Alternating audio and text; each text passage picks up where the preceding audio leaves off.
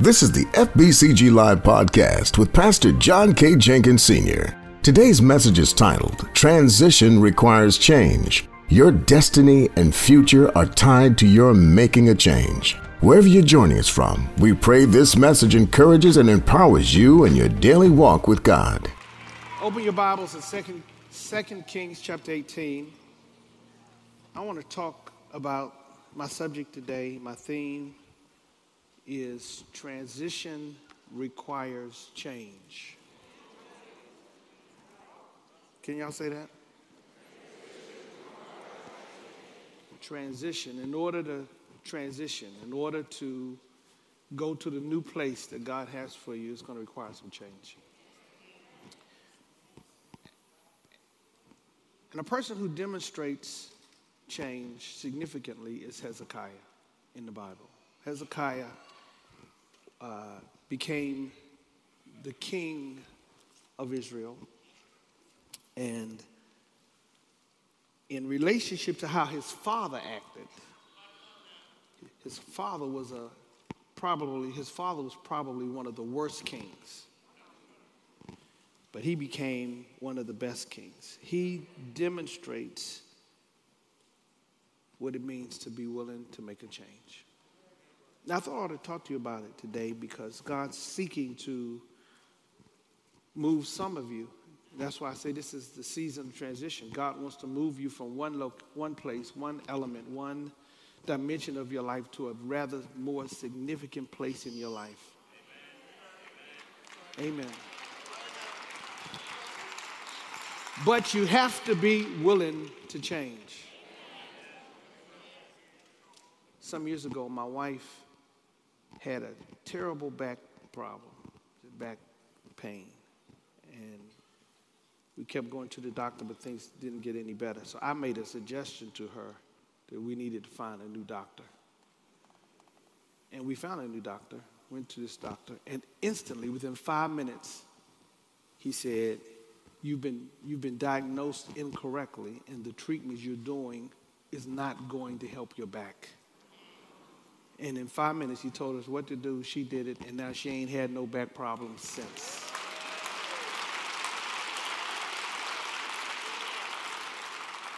The diagnosis, somebody who can tell you what's the matter and what's wrong, facilitated change for her. Ray Rhodes is the guy's name, who used to be a defensive coordinator for the Seattle Seahawks football team. Ray Rhodes was having a stroke one day, and he told his daughter while he was in the middle of the stroke that he would be okay. He didn't need to go to the hospital or anything. He was going to be fine. And so after the stroke and after he got treated and all of that, he made a decision, and he concluded that he could no longer work 20-hour days. He could no longer extend and stretch himself to that degree. And he said this, either I have to be willing to change or I'm going to die. Can I say that to you today? Either you should be willing to make a change or you're going to die. Tell your neighbor that, change or die.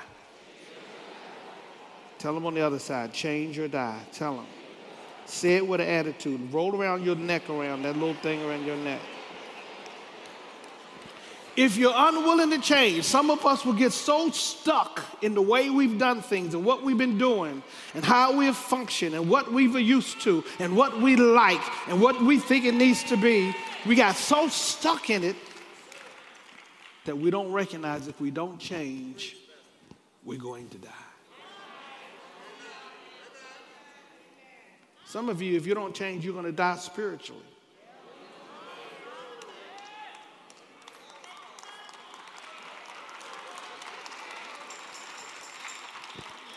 I'm preaching better than y'all are saying amen.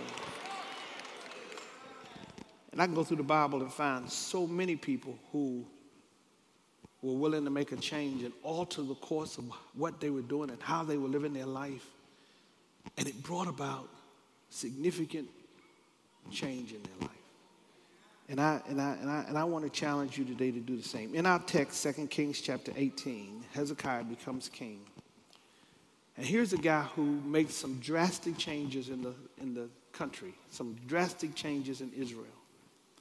As a matter of fact, his changes were so drastic that I want you to see verse number 3 of 2 Kings 18.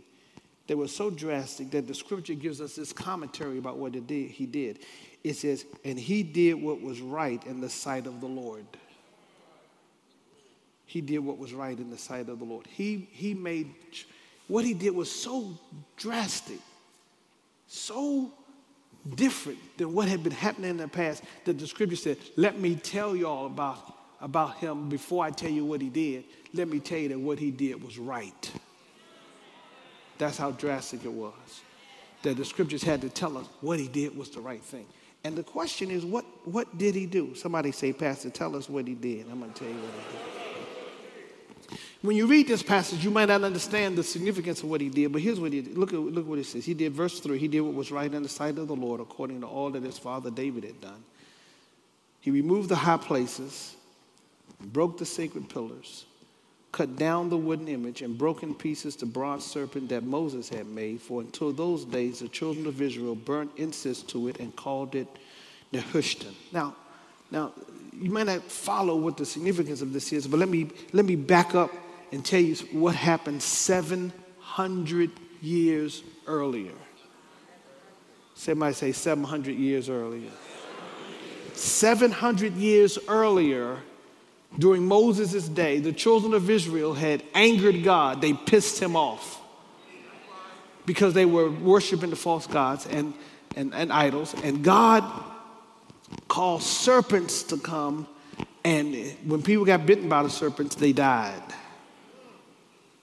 And Moses went to God and made an appeal to God. And God told Moses, okay, I'm going to forgive the people and I'm going to heal them. So he told Moses to make a brass serpent and put the brass serpent on a pole and elevate it. And if anybody gets bitten by any of these serpents, if they look up to the brass serpent, they'll be healed and they'll live. Are y'all with me? Have I lost you yet? And so 700 years, that's what they did. They put this, Moses put this brass serpent up on a pole, and anytime anybody looked to it, they would get healed if they had been bitten by the serpent.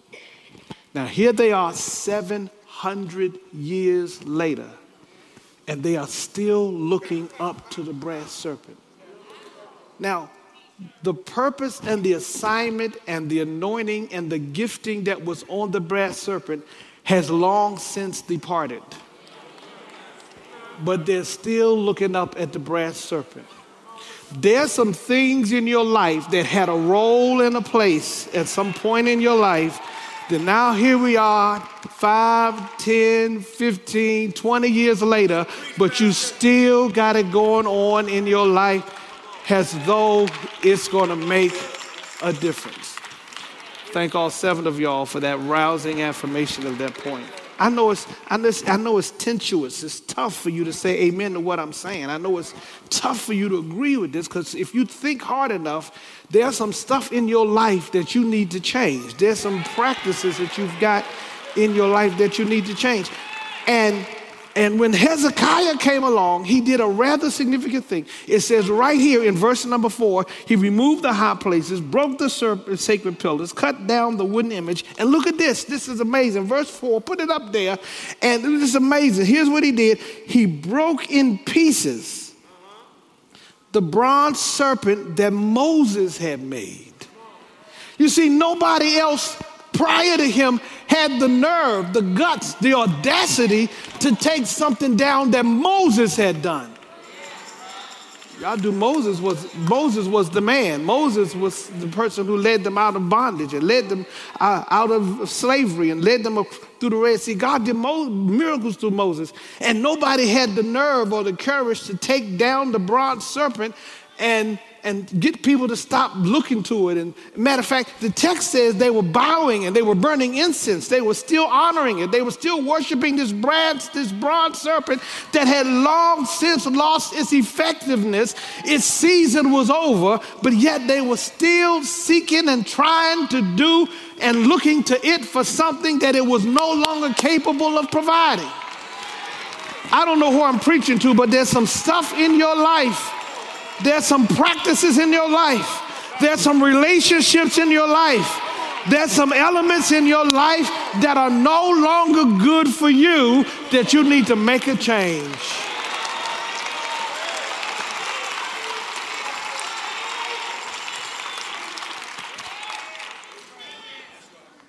Look at your neighbor and say, he preaching better than you are saying amen.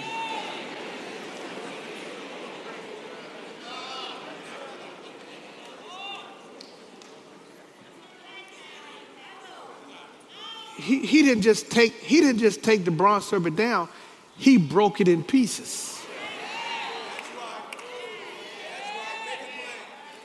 He destroyed it. Now, our church is in the season of transition, and I met with we had a summit for all of our leaders yesterday and Friday. We went away and met with all of our leaders, leaders and ministers and deacons and deaconess and the elders and the leaders of ministries and the vice presidents of ministries, and we propose some things to them that's going to require change. We've had structure and organizations that worked well for a season, but God says it's now time to make some transitions.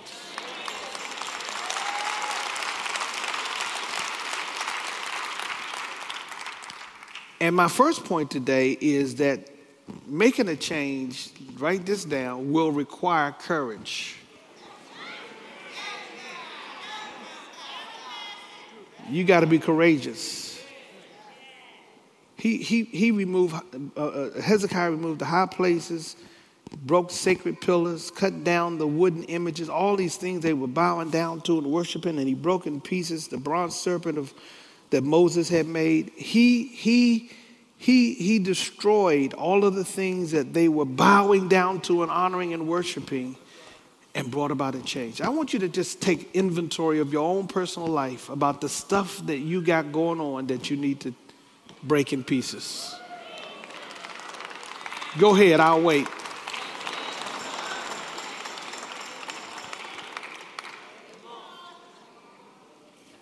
When I became the pastor of First Baptist Church of Glen Arden, we made a lot of changes. We could have a 3-hour service when I first came. We could have a church for 3 hours. I don't want to be in anybody's church for 3 hours unless Jesus is really there.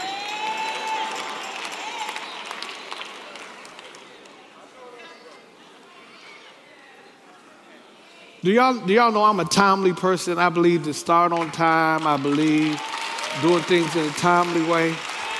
Yeah. We used to have, when I became the pastor, the first few Sundays, when I got to church for the early 7:30 service, the parking lot was full, but the building wasn't full of people. I said, what are all these cars doing on the parking lot? When I became the pastor of the church, one of the practices that was going on here is some of the ministries would sponsor trips over the weekend. I feel a cussing spirit rising up in me when I think about it.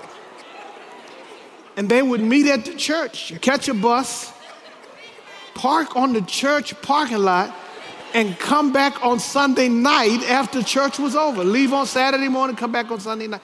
I feel a cussing spirit rising up in me. And you know where they went? Atlantic City. I said, what the?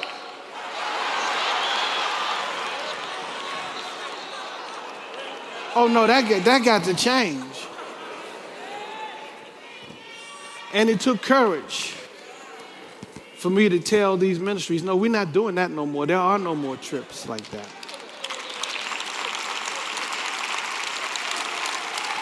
When I became the pastor, we had 32 clubs. And that's what they were, clubs. It was the Willing Workers Club, the Good Samaritan Club. We had these clubs, and here's what they did. They had anniversaries. That's all they did. They would have an anniversary. We had 32 Sunday afternoon anniversaries at 3:30 with about 30 people in attendance at the anniversaries. Are y'all listening to me? 32 of them. 32 anniversaries, 32, and that's what they did. After they had the anniversary, they spent the whole year, rest of the year, planning the next anniversary. And when I came in and taught the church that the role of ministry, the role of the church is to do the work of ministry. We are to help poor, hurting, needy people. We're to share the gospel. And so I challenged all 32 ministries to write a vision and mission statement for what they're going to do. I challenged them to go I challenged them to find a need in the community and serve it. And that's exactly what they did. We changed the name from clubs to ministries.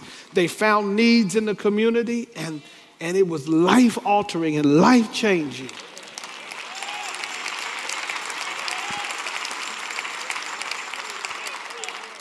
It impacted this church significantly. As a matter of fact, when I started teaching the church that we have a role and responsibility to meet the needs of the community, I met with, we did a Church Alive Institute. I brought in a mentor pastor of mine who challenged us to do this, and he asked a question one day when he drew two circles. A pie on one side and a pie on the other side, a circle with a pie. And he said, name the auxiliaries of the church. And we named all 32 of our clubs. Then over here he said, name the problems of the community. And we named all the problems of the community. And then he asked us, what are these clubs doing over here to address the problems that are going on over here?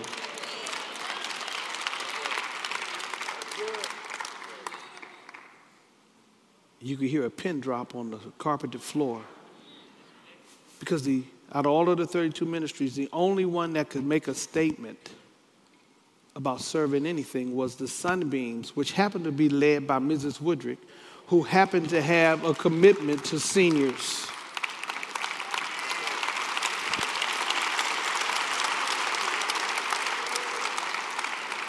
And Ms. Woodrick would take the Sunbeams, the children. She would take them to the nursing home and sing to the seniors. And that was the only thing that we could point to that the ministries did on a regular basis. And we got convicted. And so that first year, we made a commitment that every ministry would find a need in the community and serve it. And when Dr. Tremel, the pastor I had came in the next year and started off the week with those two pies. And he asked, what are these ministries doing to serve these needs over here? And those ministries began to stand up and tell the stories of what they had been doing and people that had changed and people that had impacted. You remember that? It was life-altering. Y'all hear me? I'm going somewhere. Just hang with me. We made a significant change in the life of our church to meet the needs of our community. It was drastic. It was significant. Amen. And I'm thanking God for the fact that we ain't been just doing church work. We've been doing the work of the church.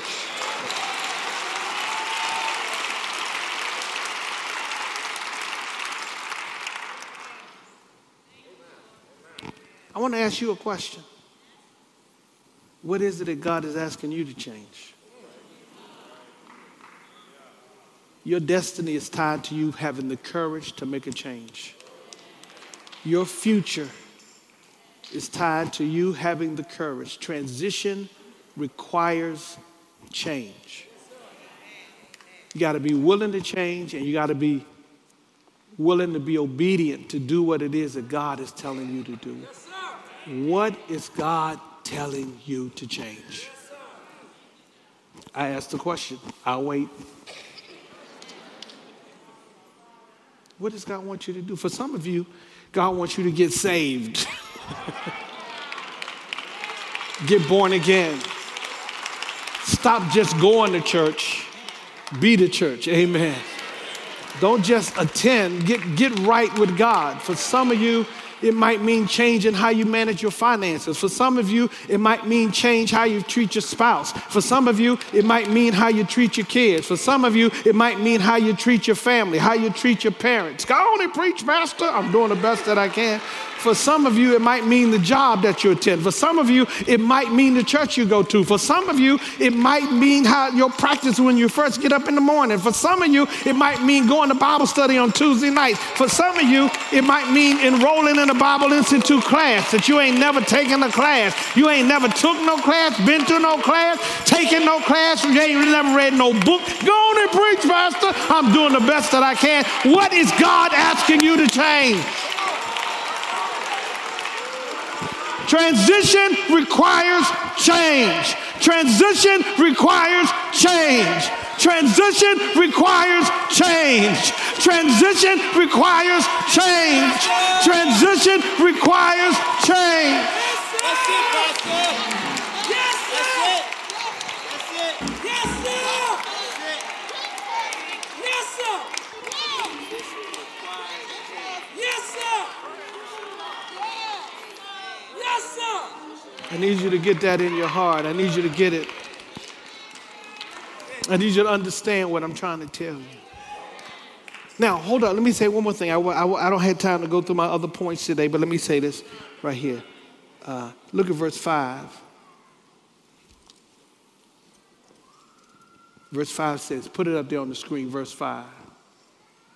He trusted in the Lord God of Israel, so that after him was none like him among all the kings of Judah, nor who were before him. Here's what I want you to see. Here's what it says. It says, he trusted in the Lord God of Israel.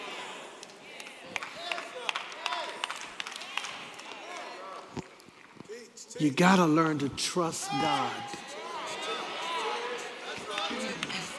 Ooh, yeah, give me something right there. Yeah, thank you.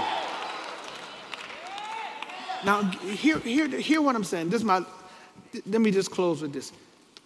When you start being obedient to God, what God tells you to do does not always make logical sense. When God tells you to tithe and you can't even pay the bills with the money that you have right now, and then God says, change by tithing, logically, you can't figure out how to do that. So there comes a point in time that you have to say to yourself, I'm going to trust God to make a way for me out of nowhere. Are y'all hearing what I'm saying? And I know you've been dating this joker who ain't saved. I know you've been, you feel like if you let him go, you ain't going to have nobody, and you're going to be by yourself, but you done stuck out with this unsaved joker, this unsaved person you've been dating because you hoping he gonna want to marry you, and so you're willing to take. But I'm telling you to trust God that God has somebody for you in your season and your time. Oh, I thought I would get the single people to say amen and preach with me right there.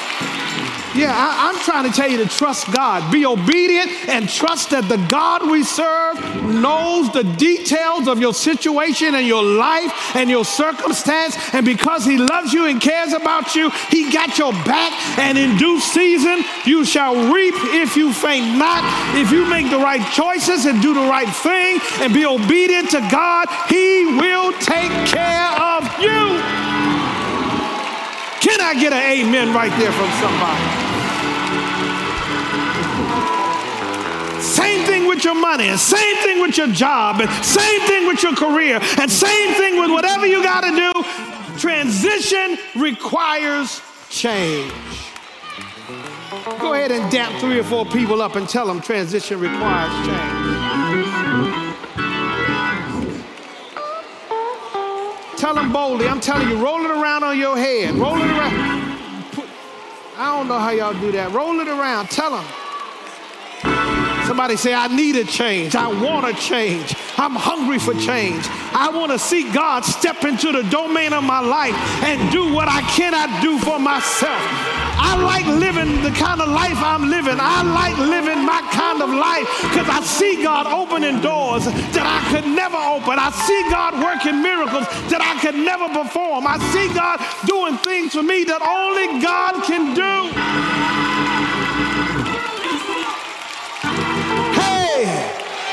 Won't he do it? Won't he make a way? Won't he work a miracle? Do I have any witnesses today that can say, won't he do it?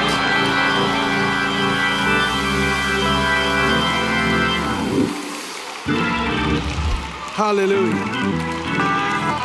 Glory, glory, glory, glory. Glory, glory, glory, glory. Okay, sit down. One more thing, and I'm gonna be finished. I should stop right there.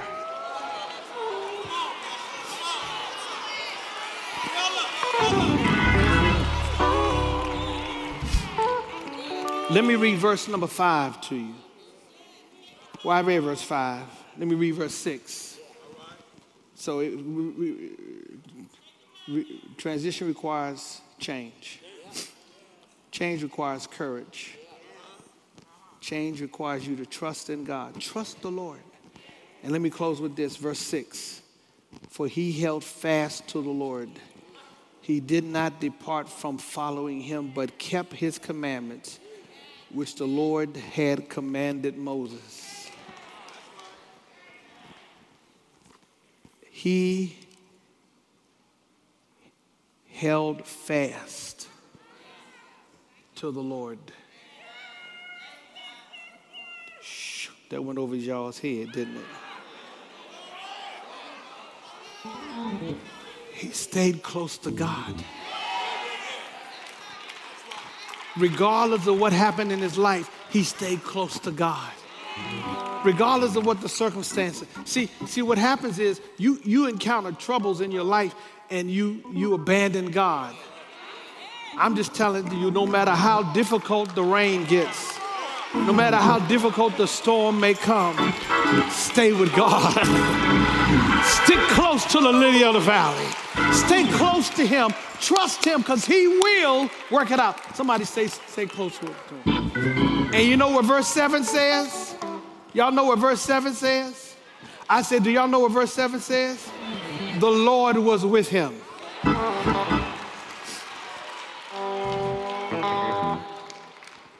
Now, my challenge to you today is to stay close to God. I don't care what you're going through, what your circumstances might be. Stick with God. Amen. You've been listening to FBCG Live with Pastor John K. Jenkins, Sr. God's seeking to move you from one dimension of your life to a more significant place in your life, but you have to be willing to change. If you've been blessed by this message and would like to help us reach more people through this ministry, please click the link in the podcast description or visit our website, fbcglenarden.org/give to donate. Thank you for joining us. We hope that you'll subscribe so that you'll never miss an episode. Be sure to tune in next week.